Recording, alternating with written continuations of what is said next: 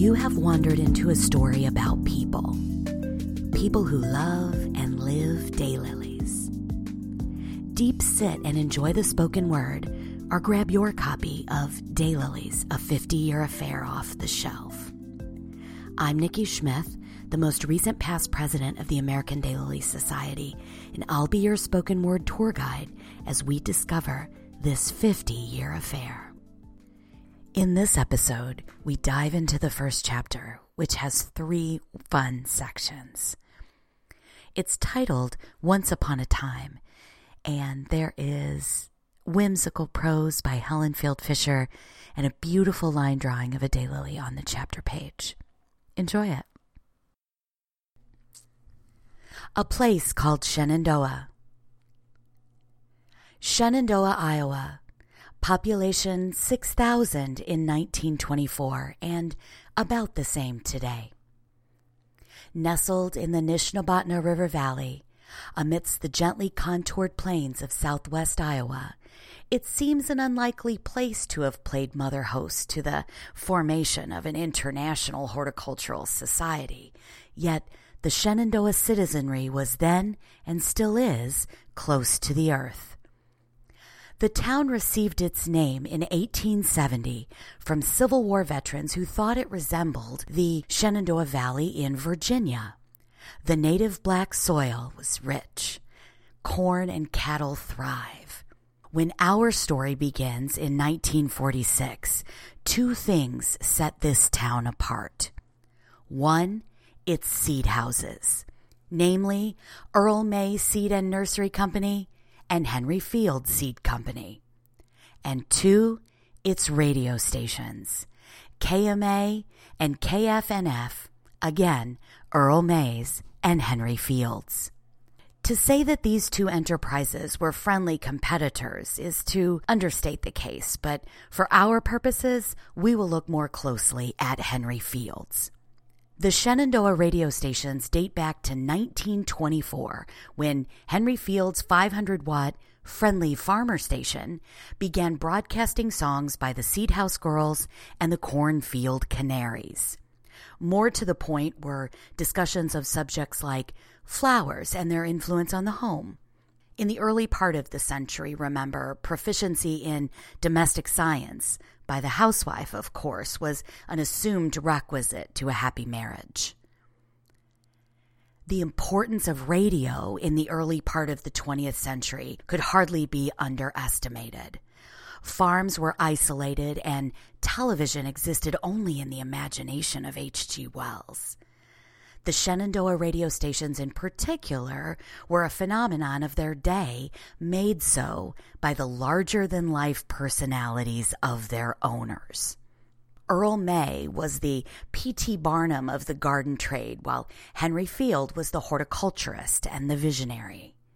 It was Henry Field who first saw the advantage of utilizing the power of radio to expand his seed house trade.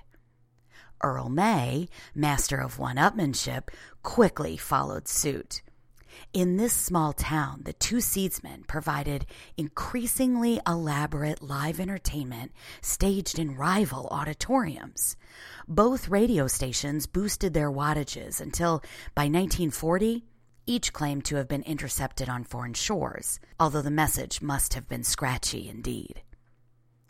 Each station employed popular hosts who aired programs on cooking, homemaking, and gardening.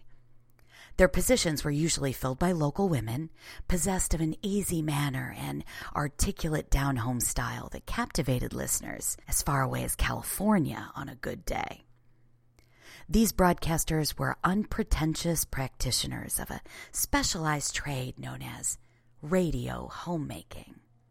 Such was the role filled by the flower lady, Helen Field Fischer. Meanwhile, the Round Robin Party. The year 1946 was a factor in our story. World War II had finally come to a close. Four years of deprivation, rationing, and restrictions were winding down. The radio stations resumed their normal programming, which included Helen Field Fischer's Garden Club of the Air, politically correct victory gardens, all veggies, that had prevailed throughout the war years again made room for flowers. The radio stations claimed among their listeners several round robin correspondents. Some of these robins were organized by Helen Field Fischer herself, while others were under the wing of a popular garden magazine, Flower Grower. Remembering the great pre war flower shows, Robin members longed for such a party. Enthusiastic plans developed along the circuit. The event would be held in Shenandoah at the invitation of Mrs. Fischer, radio friend and mentor to scores of corresponding gardeners. Ten years later, the 1956 Round Robin chairman, Viola Richards, would describe the events leading up to the meeting and the formation of the Midwest Hemerocallis Society. Her first hand account follows. It's titled, In the Beginning. That the Round Robins played an important role in the formation and growth of our society may not be known by some of our newer members. For several years, Flower Grower magazine had a round robin department in the charge of Marion Thomas. Groups were formed on the diverse subjects, with their members scattered all over the United States. The first Hemerocallis round robin was formed in 1943 under the leadership of Mrs. Charles Hindman, then of Overland, Missouri, but now a resident of Sebring, Florida. I became a member of the group and later took charge of it and some of the newly formed groups too. Mary Clater, St. Joseph, Missouri, became a member of one such group, and through her, I learned that round robins were circulating in the Midwest. They received their impetus from the Flower Lady, Helen Field Fischer, whose daily half hour programs over KFNF of the Henry Field Seed Company, Shenandoah, Iowa, were eagerly followed by flower lovers in Iowa, Nebraska, Kansas, and Missouri. Since Mrs. Fischer could not personally answer all of those letters, she suggested the formation of round robins by those interested in the same things. Daisy Farrick took charge of one for daylilies. Mrs. Clater was one of its members, as was Marie Anderson, who later took charge of other groups. I became a member of that first group and through it met Mrs. Fischer. For many years, the Henry Field Seed Company had sponsored a flower show, but during World War II, it had been discontinued. In a round robin letter after the war, Mrs. Anderson suggested that the shows be resumed, so Mrs. Fischer agreed to see what could be done about it. When the next flight of letters returned, plans were already in the making for a show, and the writers said, Viola, you must come. This I dismissed as desirable but impossible, but pressure finally became too strong to resist, so I went. I knew no one except through correspondence, but identification was all that was needed to put one on an old friend basis. There was a strong feeling that there should be an organization to provide information on daylilies, and during that flower show, the time seemed to have arrived. Mrs. Fischer promoted both daylilies and the show over the air, and a large crowd arrived on Saturday, July 13th, 1946. Many remained overnight, and others came on Sunday. The show was of much interest, though it was not confined to just daylilies. In the afternoon, a meeting was held in the auditorium of the Seed House, and the organization of the Midwest Hemerocallis Society was effected. While the moving spirit was that of Mrs. Fischer, her sister, Jessie Shambaugh, Clarinda, Iowa, was the chairman of the show and had a vital part in all that took place. It was she who wrote out the motion, which was handed to me to read. Quote, we here today organize a Midwest Hemerocallis Society. End quote. The group that had formulated the plans which were presented consists of Mrs. Shambaugh, Merritt Witten, Marie Anderson, Daisy Farrick, Olga Roth Tiemann, Mary Clater, and Viola Richards. The officers elected were Mr. Witten, President, Mrs. Shambaugh, Vice President, Mrs. Farrick, Secretary, Frederick Fisher, Treasurer, Mrs. Anderson, Round Robin, Secretary, Mrs. Richards, Affiliation Secretary, Mrs. Tiemann, Publicity. The membership fee was set at $3, and Mrs. Clater became the first charter member. Mrs. Fischer was number two, and I was number three. I am now the oldest living charter member of the society since Mrs. Clater and Mrs. Fischer are now deceased. Mrs. Farrick says she was too busy taking in memberships to get an early number herself. This penned by Viola Richards, 1956.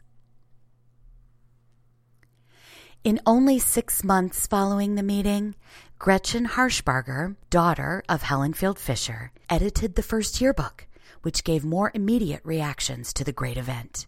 Paul Fries, editor of The Flower Grower, predicted an exciting future for the fledgling organization. He wrote, I do not know if you are aware as yet of just what you have discovered in your first round robin convention held in Shenandoah. As I read the reports that have come to me, I believe that you have started an entirely new horticulture movement in the United States. Sometimes the sheer flow of adrenaline can overcome painful obstacles. Edna Hupp of Nebraska wrote to Mrs. Fischer on the day after. She writes, Didn't someone say the flower people were crazy? Well, I really believe some of them are, especially me, for I'll tell you under what circumstances I came. My husband owns and operates a filling station and garage, so that evening I was uptown finishing my plans and getting ice for flowers and making last minute arrangements. The gas tank man was pumping gas in our tank underground. I had to stop a minute and, of course, discuss my going to the flower show with the young man, and a man walked up, lit a cigarette, and dropped the match in the fumes of gas covering area about 10 foot square, with me in the middle. It exploded. It was only a few seconds' duration, as thanks to the oil man, he immediately grabbed the fire extinguisher and put out the blaze. But it caught the right side of my dress on fire and burned my leg severely. I didn't sleep a wink Friday night, so got out as soon as daylight. I picked my flowers and prepared to come to the flower show. The leg was awfully sore, and probably some noticed me limping, but I made it fine. It was an inspiration to be one of such an enthusiastic crowd, I shall repeat what I so often say there's no gift that is so precious as a beautiful memory. For the continued memory of that day, I am grateful. Thanks to the power of radio, this meeting and flower show received advance publicity from coast to coast. The party turned out to be much bigger than anticipated. The activities were to catch the attention of the American Plant Life Society, whose members had a particular interest in the daylily. It was from this group that AHS drew an impressive pool of scientific minds. More about this in later chapters entitled Registration and Discovery. As for the Robins, they immediately established their position as holders of the most popular section in the New Society's journal, where their excerpts remain the undisputed favorite to this day. The next and final section in this chapter is titled As Charter Members Go. I love the way that this section is laid out, and I won't be reading it word for word because it's definitely something that needs to be experienced visually. How it is laid out is at the 10 year anniversary of the society, someone spoke with charter members and asked them specific questions. They did that again, celebrating the Society's 20th birthday, and then again with the publication of this book at the 50th birthday. And reading through this section of chapter one and hearing the first person accounts from these charter members, and it's very moving and it's very sentimental, and it is on pages 14 through 17 of chapter 1. And I really, again, encourage you to get a hard copy of the book so that you can see a lot of these features that are really great visually. Pick it up, tune in to chapter 1, page 14, and read as charter members go. Before I leave chapter 1, I just want to go back to two photos on page 10 and 11. On page 10, there is a very stoic photo of Henry Field behind the microphone at radio station KFNF. The figure caption reads as follows Henry Field, founder of the nursery that bears his name and of radio station KFNF that began on the third floor of the Seed House. Eventually, a small detached building was added next door, from which Helen Field Fischer conducted her broadcasts. Before all was said and done, the field complex in downtown Shenandoah included everything from an auditorium to a tourist court. Built in a popular style of Spanish architecture, it was an early 20th century version of a shopping mall. The original building was gutted by fire in 1994, but the stucco walls survived intact to recall the charm of a bygone day.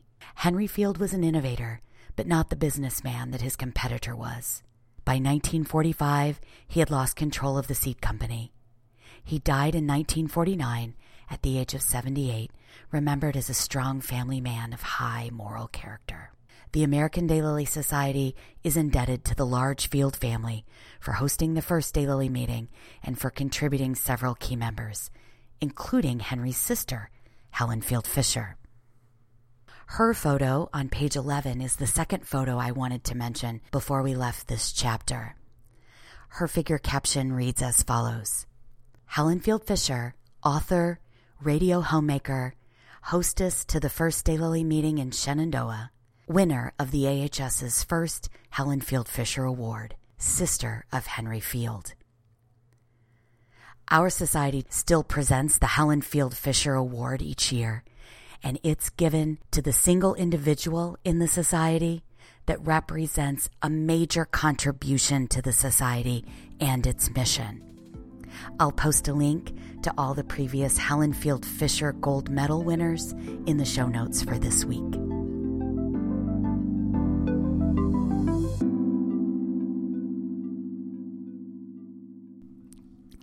Well, we did it. We made it through our first chapter. Next time, Chapter 2 An Organization Grew. In the meantime, you should visit the American Daylily Society website at daylilies.org. Scoot on over to Facebook or Instagram and connect with me, and also join several active Facebook pages related to the Society and its flower. I'll do some extra commentary on my Facebook every time a new episode launches, and I'd love to have you as part of the conversation on my personal page. You can also do some research on the web where your local daylily lovers are. Don't forget, if you'd like to order one of the last available copies of this book in its final printing, you can do so on Amazon by searching for A 50 Year Affair. Subscribe to the show on your favorite podcast listening app and leave a review or a rating so we can get into the ears of more Daylily fans. Thank you to the American Daylily Society and the countless volunteers and enthusiasts who keep its legacy alive. And of course, thank you to all the curious listeners out there. Special thanks to the book's author, Frances Gatlin, for her nod of support for this passion project. I'm glad you're here, reliving this affair with me. Check out the show notes, and until the next chapter, be nice, y'all. It's easier.